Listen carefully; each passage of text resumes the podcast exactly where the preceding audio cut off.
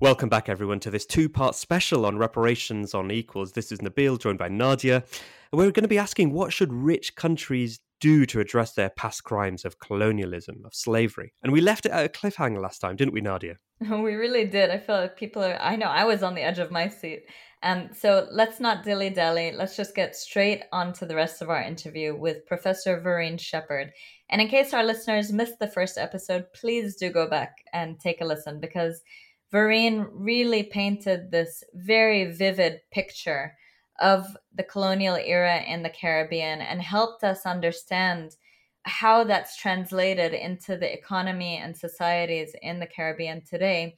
And she really made the case for reparative justice it was a very very moving episode nadia wasn't it? And look some people sometimes people say you know what what does that actually look like? What does reparations practically mean? Today's episode seeks to answer that very question. We'll be speaking again to professor shepherd um, who's worked on a plan for reparative justice. We're also really humbled to have dr grieve Chelwa back on the show. He's previously been on equals.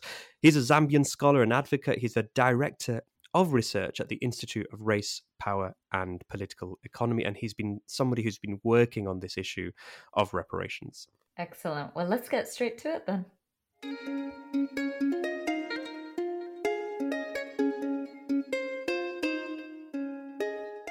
I feel like you've really helped us sort of paint the picture here on not only how the harm that you know that followed from the colonial era, from the slave trading, um, you know, all of that unpaid labor, the the violence, and how that has shaped what's happening in the Caribbean today.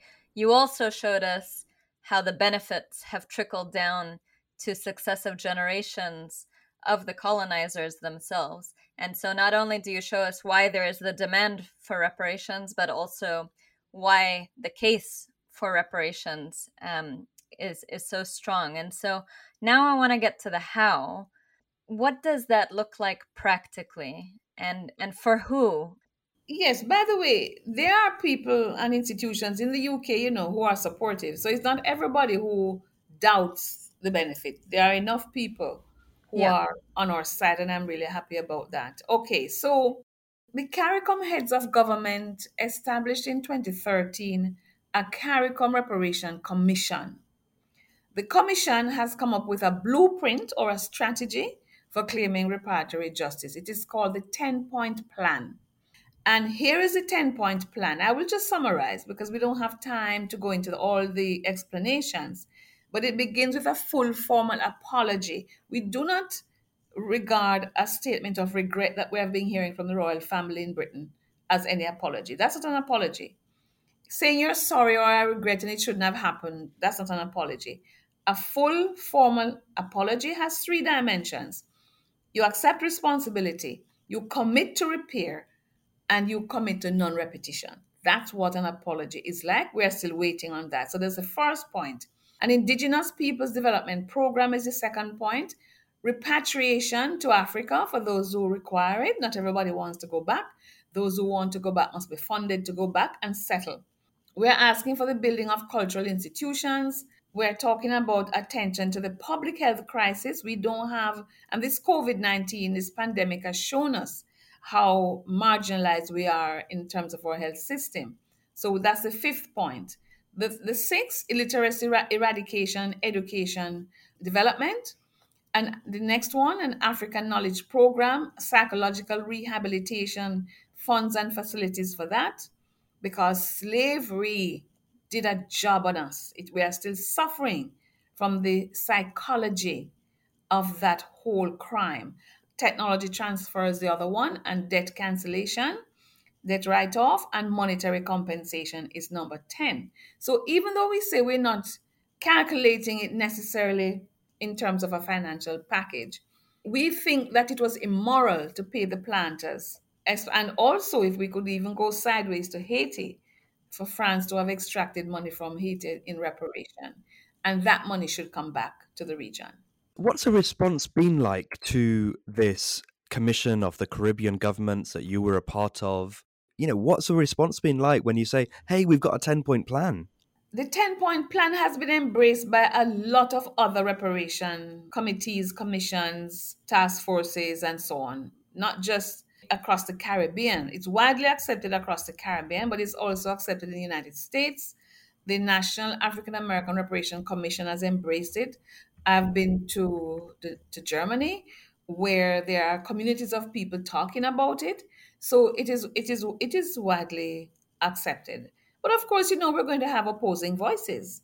You have those who say it's too long in the past, but uh, as, if you have not settled a crime in the past, it still continues.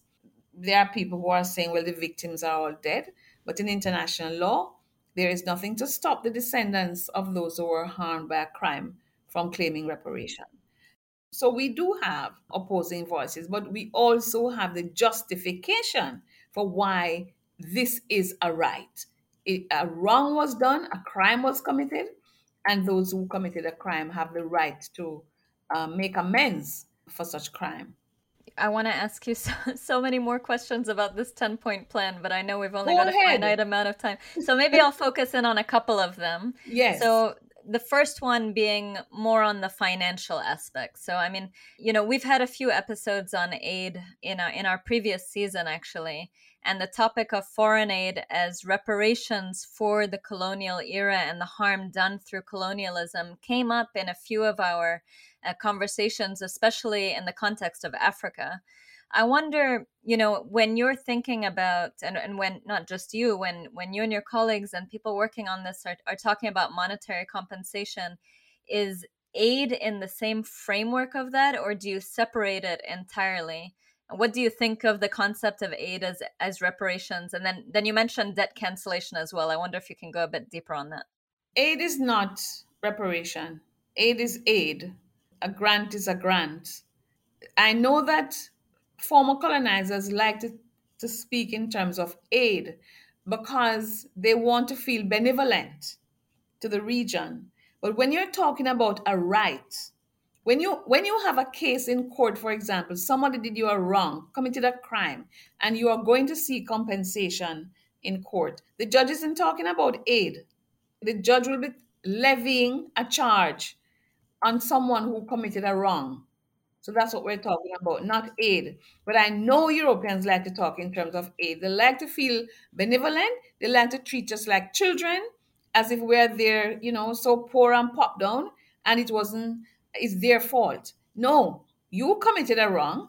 You have a right to repair it. You have to cough up the money to make sure that um, the countries that were harmed are, put on a development path. We have a right to development. We don't want your aid.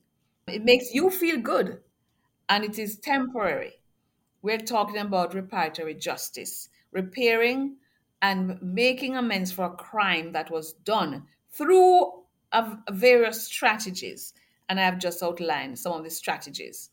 Debt write off, debt cancellation, uh, because too many of the governments of the region are paying too much out of their dollars to, to pay loans from Europeans at, at really high interest rates.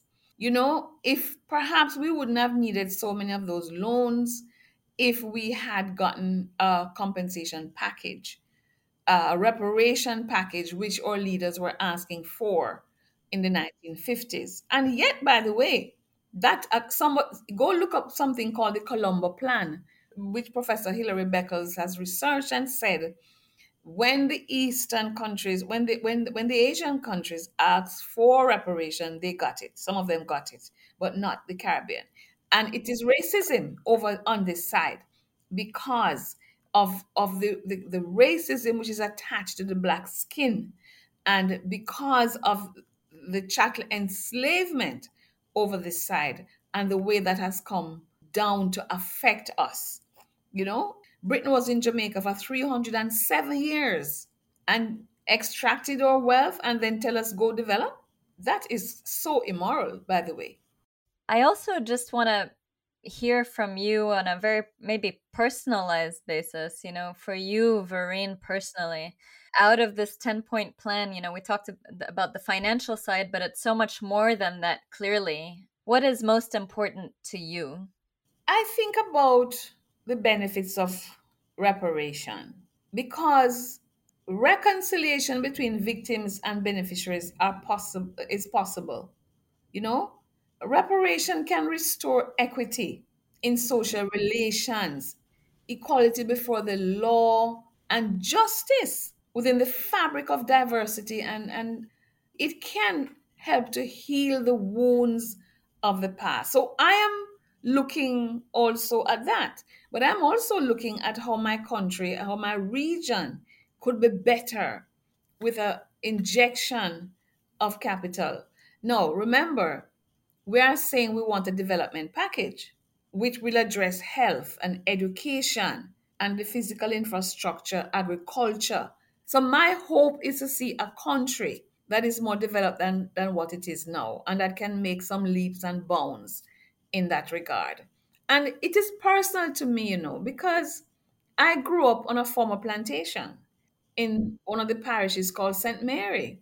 It was owned by members of the Hibbert family, popular, rich family in the UK.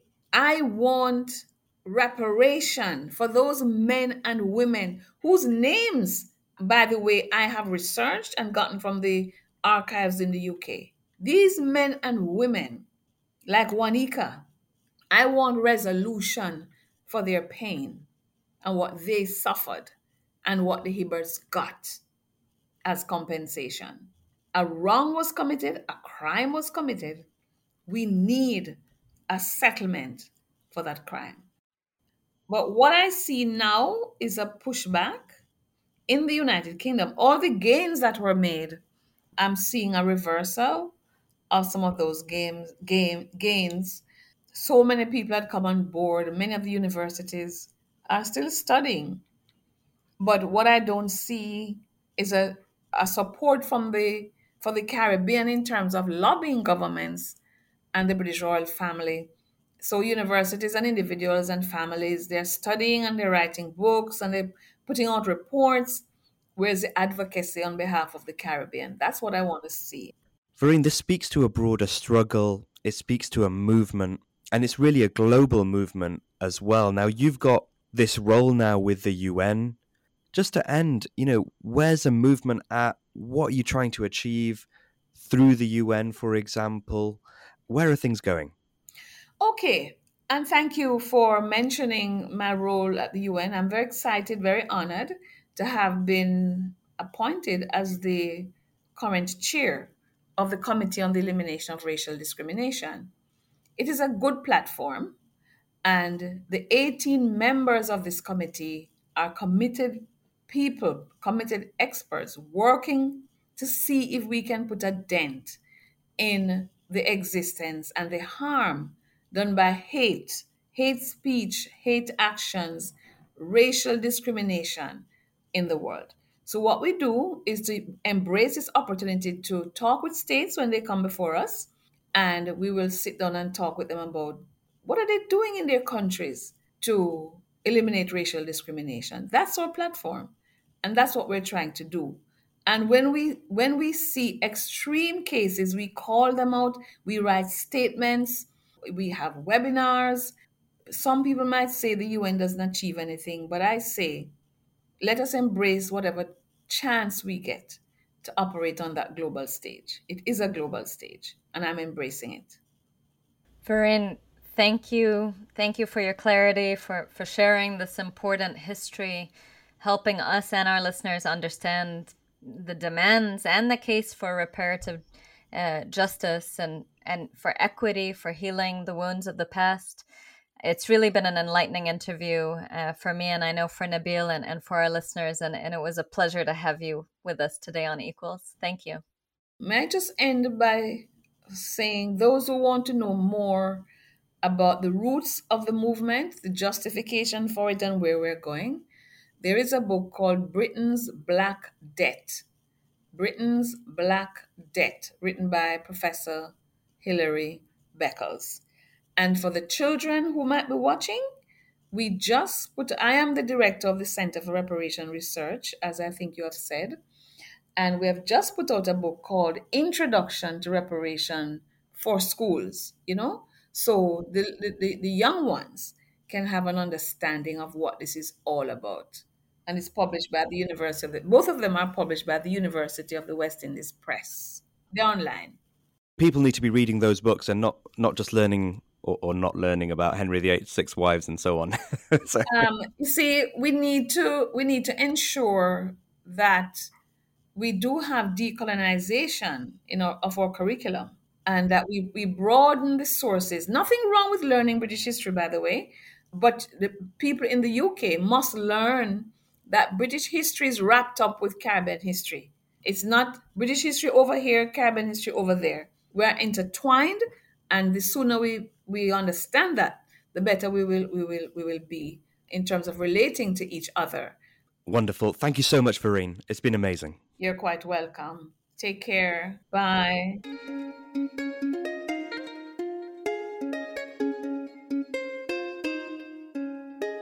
Right, Nadia, talk about an episode that hits the heart and moves the mind. I've mm. I've been reading the CARICOM plan that Verene Shepherd took us through. Uh, one of the quotes in there hits me, which says, "For 400 years, the trade and production policies of Europe could be summed up in the British slogan, quote, not a nail is to be made in the colonies." Oh, that that is hard hitting. And I mean, you know, one of the things that struck me was just how practical the plan is, right? I mean, here are all the recommendations on how reparative justice could move forward. And we've got lots of reading material uh, as well for after we finish these episodes. But let's shift now continents and get some reflections on what we've heard. It's great to welcome Dr. Grieve Chelwa back onto Equals. Hi, Grieve. Thanks for being with us.